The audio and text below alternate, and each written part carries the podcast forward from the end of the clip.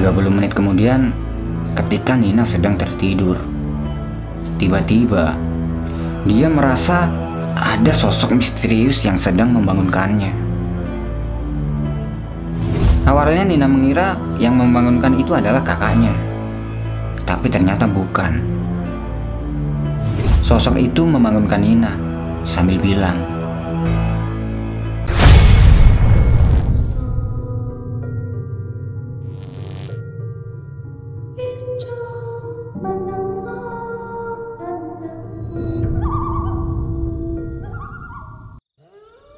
Halo teman-teman. Di mana pun kalian berada semoga tetap sehat selalu. Masih dengan gua Vidi. Di video kali ini Aku akan menceritakan pengalaman horor yang dialami oleh Nina Dan kakaknya yang bernama Burhan. Di mana waktu itu Mereka sedang melakukan pendakian ke Gunung Merbabu. Dan selama pendakiannya itu Nina beberapa kali ditampaki oleh sosok hitam. Seperti apa ceritanya? Duduk santai sambil dengerin Vidi cerita. Cerita horor dimulai.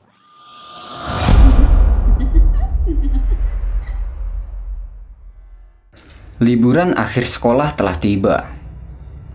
Nina dan teman-temannya mempunyai agenda untuk mendaki ke Gunung Merbabu.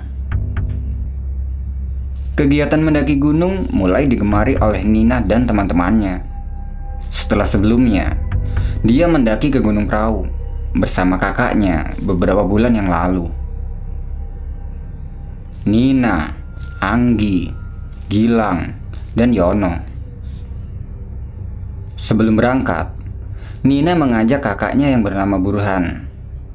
Karena mereka semua masih belum ada pengalaman untuk mendaki ke gunung tersebut. Singkat cerita, tibalah waktu pemberangkatan. Setelah seharian full istirahat, mereka berangkat berlima dari Solo menuju ke base camp Gunung Merbabu via Selo dengan menggunakan kendaraan pribadi. Sesampai di base camp, Burhan mengurus pendaftaran. Setelah selesai mengurus pendaftaran, dia mengajak mereka semua untuk melakukan sholat maghrib sebelum memulai pendakian ini. Mereka pun sholat maghrib dan dipimpin oleh Burhan. Setelah selesai sholat maghrib, mereka packing ulang, menata barang bawaannya masing-masing. Setelah itu, Burhan mengajak mereka semua untuk baris melingkar dan berdoa dengan tujuan agar mereka semua diberi keselamatan selama pendakian. Setelah selesai berdoa, Burhan berkata pada mereka semua, Nanti selama pendakian, kalau melihat atau mendengar sesuatu yang sekiranya nggak logis, abaikan saja. Dan jangan lupa permisi. Perjalanan dimulai pada jam 6 sore. Burhan berjalan paling depan, disusul oleh Gilang, Anggi, dan Yono paling belakang. Di perjalanan menuju pos 2, Nina merasa sangat senang. Dia mengobrol dengan kakaknya, bertanya tentang keindahan puncak Gunung Merbabu. Hingga tidak terasa, sampailah mereka di pos 2. Sesampai di situ, mereka pun istirahat. Di pos 2 mereka makan. Karena tadi sebelum memulai pendakian, mereka lupa tidak makan. Setelah selesai makan, mereka lanjut minum kopi masing-masing. Nah, nggak tahu kenapa. Setelah selesai makan itu, tiba-tiba Nina merasa sangat ngantuk. Hingga tidak terasa, di pos 2 itu Nina tertidur. Melihat Nina yang sedang tidur, Burhan membangunkannya dan bilang, Dek, bangun. Ayo lanjut jalan lagi. Mendengar ucapan dari kakaknya itu, Nina pun bangun, kemudian bergegas melanjutkan perjalanan. Lanjut berjalan. Ketika sedang berjalan ini, rasa ngantuk yang tadi dirasakan Nina pun mulai menghilang. Dia terus mengajak kakaknya untuk ngobrol dengan tujuan agar tidak ngantuk lagi. Singkat cerita, sampailah mereka di pos 3. Mereka sampai di pos 3 sekitar jam 8 malam. Sesampai di situ, Burhan mengajak mereka semua untuk sholat isya dulu. Nah, anehnya, ketika sedang sholat itu, tiba-tiba Nina merasa ngantuk lagi. Jadi, sambil sholat, sesekali dia tertidur. Dalam hati dia bilang, Padahal tadi seharian aku sudah tidur, tapi kok sekarang terasa ngantuk banget ya? Setelah selesai sholat dan melihat Nina yang sepertinya sangat ngantuk, Burhan pun meminta pada semuanya untuk istirahat dulu dan membiarkan Nina agar tidur sebentar. Sementara Burhan, dia bercerita banyak tentang Gunung Merbabu pada yang lainnya.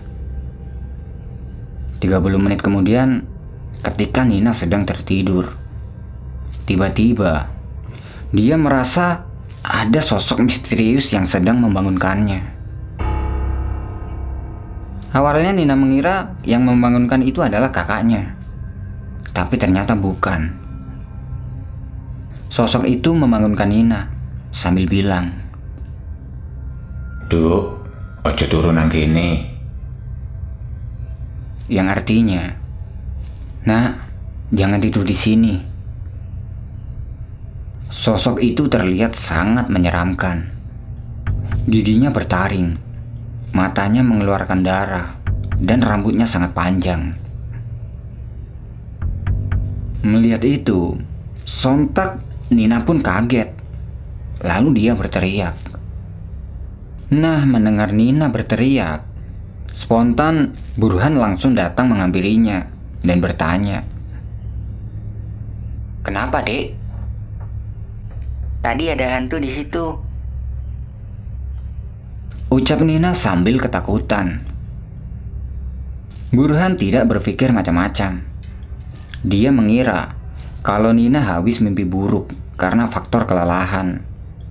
Begitu juga dengan Nina. Lalu Burhan meminta kepada Nina dan kepada yang lainnya untuk mengabaikan kejadian ini dan berkemas kemudian lanjut berjalan. Lanjut berjalan. Di sepanjang perjalanannya ini, Nina terus terbayang-bayang dengan sosok yang tadi membangunkannya. Rasa ketakutan pun mulai dirasakan oleh Nina. Tapi, dia berusaha untuk tetap menutupinya, terutama kepada kakaknya. Di pertengahan antara pos 3 menuju Sabana, tiba-tiba kejadian yang aneh dialami oleh Nina. Dia melihat sosok yang tadi membangunkannya itu sedang duduk bergelantungan di pohon yang jaraknya tidak jauh dari jalur pendakian. Melihat itu, Nina hanya tercengang. Badannya gemetaran dan keringatnya bercucuran. Sebenarnya waktu itu Nina tidak ingin bilang pada teman-temannya. Tapi karena sosok itu terlihat jelas dan melotot ke arahnya, akhirnya Nina pun berkata pada kakaknya, "Mas, itu apa di atas pohon?" Spontan, Burhan dan teman-teman yang lainnya pun menoleh ke arah pohon yang dimaksud Nina tersebut. Tapi, ketika semua sudah menoleh ke arah pohon itu, sosok yang tadi dilihat Nina ini tiba-tiba menghilang dengan sendirinya. Karena melihat di situ tidak ada apa-apa, Burhan bilang pada Nina, "Ada apa memangnya, Dek? Orang yang bangunin aku tadi ada di situ, Mas.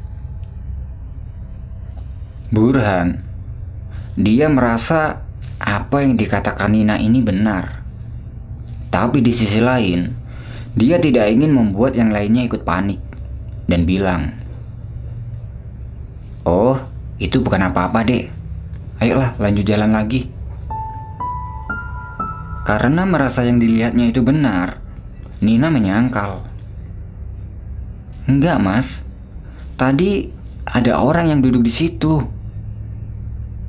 Lalu Burhan menjawab, "Kamu ini kecapean, Dek. Ya udahlah, ayo lanjut jalan biar cepat sampai Sabana dan kita bisa istirahat." Singkat cerita, sampailah mereka di Sabana 1. Sesampai di situ, mereka istirahat sebentar. Saat mereka semua sedang istirahat, keanehan pun kembali terjadi. Nina, dia melihat ada sosok orang yang sedang berjalan dengan ciri-ciri sama persis dengan apa yang dilihatnya tadi. Nina pun terus melihat sosok itu. Tapi ketika dia melihat sosok itu terus-menerus, tiba-tiba sosok itu hilang. Tepatnya ketika dia berjalan di belakang pohon.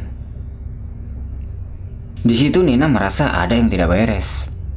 Tapi dia berpikir positif aja. Ya mungkin aja itu adalah pendaki lain yang ingin kencing. Tidak lama kemudian, Burhan mengajak mereka semua untuk lanjut berjalan menuju ke Sabana 2 dan istirahat di situ. Di tengah perjalanan ini, Nina merasa lebih lelah dari sebelumnya. Lalu dia bilang pada Burhan, Mas, aku capek. Kita berhenti dulu ya. "Ya sudah, kita istirahat dulu di sini." Mereka pun istirahat di sebelah jalur pendakian. Setelah kurang lebih 15 menit beristirahat, Nina pun kembali fit dan kembali melanjutkan perjalanannya. Singkat cerita, sampailah mereka di Sabana 2 sekitar jam satu malam. Sesampai di situ, Burhan, Gilang, dan Yono langsung mendirikan tenda setelah tenda sudah berdiri, Burhan meminta kepada Nina agar istirahat dulu di dalam. Sementara yang lainnya sedang sibuk memasak di depan tenda. Setelah masakan sudah matang, Burhan pun memanggil Nina yang waktu itu berada di dalam tenda dan mengajaknya untuk makan.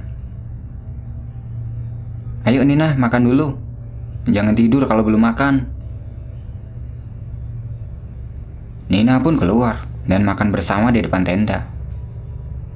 Setelah selesai makan, Burhan menyuruh Nina agar lekas tidur. Tapi, tidak tahu kenapa, waktu itu Nina sudah tidak merasa ngantuk lagi. Akhirnya, ya udahlah. Mereka nongkrong di depan tenda sambil ditemani dinginnya malam dan kopi masing-masing.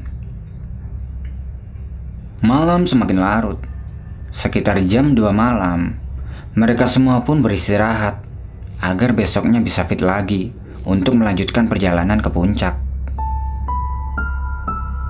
Gilang, Yono, dan Anggi, mereka tidur dalam satu tenda. Sementara Nina dan Burhan tidur di tenda satunya.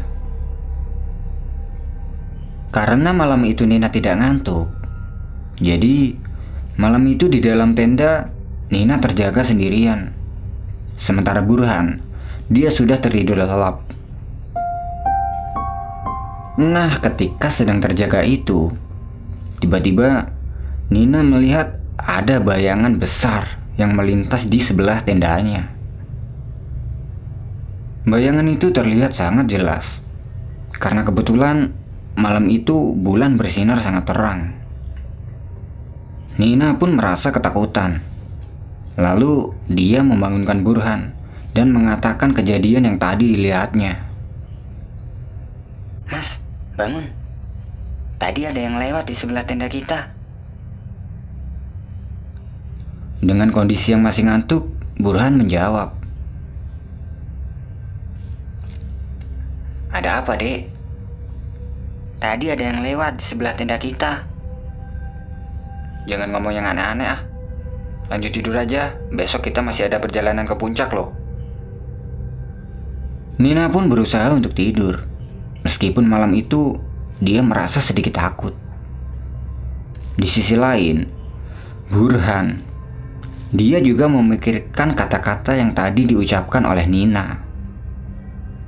Jadi setelah bangun tadi, Burhan tidak bisa tidur lagi karena memikirkan keadaan adiknya dan teman-teman yang lainnya. Karena tidak bisa tidur, malam itu Burhan keluar dari tendanya untuk mengecek keadaan dan memastikan rombongannya tidak terjadi apa-apa.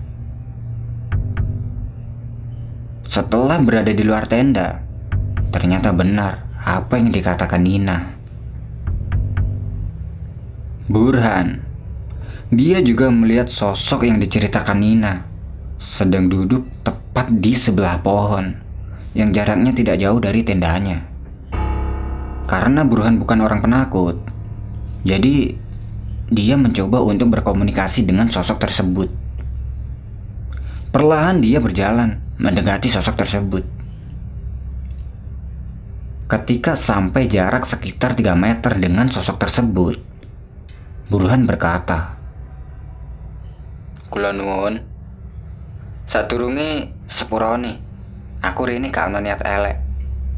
Tolong kowe aja ganggu mlakune adikku lan kanca-kancaku. yang artinya, permisi. Sebelumnya aku minta maaf. Aku ke sini tidak ada niat jelek. Jadi tolong, jangan ganggu perjalanan adikku dan teman-temanku. Setelah kata-kata itu diucapkan Burhan, tiba-tiba dari belakang Gilang dan Yono memanggilnya. Mas, ngapain kok belum tidur? Spontan, Burhan pun menoleh ke arah Gilang dan Yono yang waktu itu memanggilnya. Lalu dia menjawab, Eh, nggak apa-apa. Kalian mau ke mana? Mau nganter Yono kencing, Mas? Ya udah, hati-hati. Jangan kencing sembarangan. Setelah percakapan dengan Gilang dan Yono, Burhan kembali menoleh ke arah sosok tersebut. Tapi, sosok itu tiba-tiba sudah tidak ada, alias menghilang. Burhan pun kembali ke tendanya dan melanjutkan tidurnya. Dia berharap semoga sosok itu tidak mengganggu mereka lagi. Pagi pun tiba.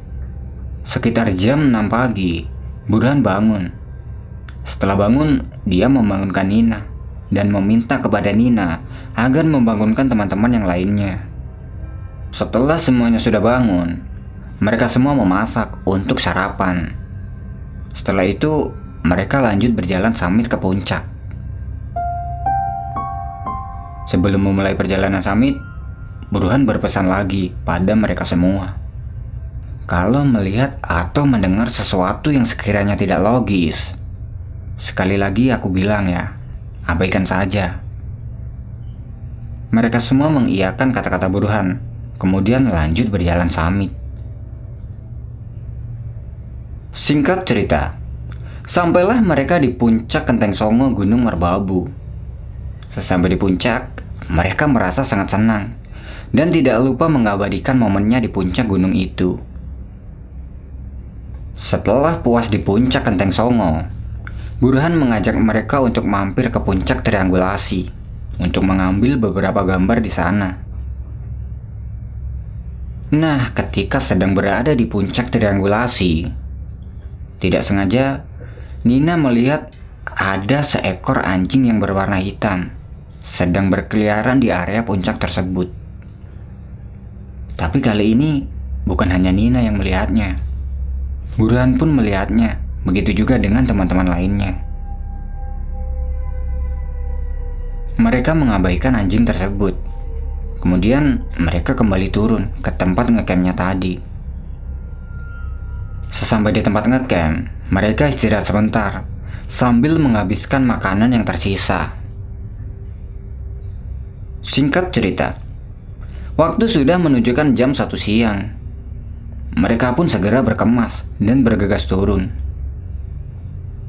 Di sepanjang perjalanan turun, mereka sudah tidak mendapat gangguan lagi hingga sampai di base camp kurang lebih jam 5 sore. Nah, ketika sampai di base camp itu, tiba-tiba Yono nyeletuk. Dia bilang pada teman-temannya, kalau ternyata Dia juga melihat sosok yang pernah dilihat Nina waktu itu. Tepatnya ketika dia sedang kencing semalam. Dan dia baru berani menceritakan kejadian itu ketika sudah sampai di base camp. Mendengar penjelasan dari Yono itu, Burhan berpesan pada mereka semua agar selalu berhati-hati kalau mendaki gunung di kemudian hari. Nah, gimana ceritanya teman-teman? Kasih pendapat kalian di kolom komentar.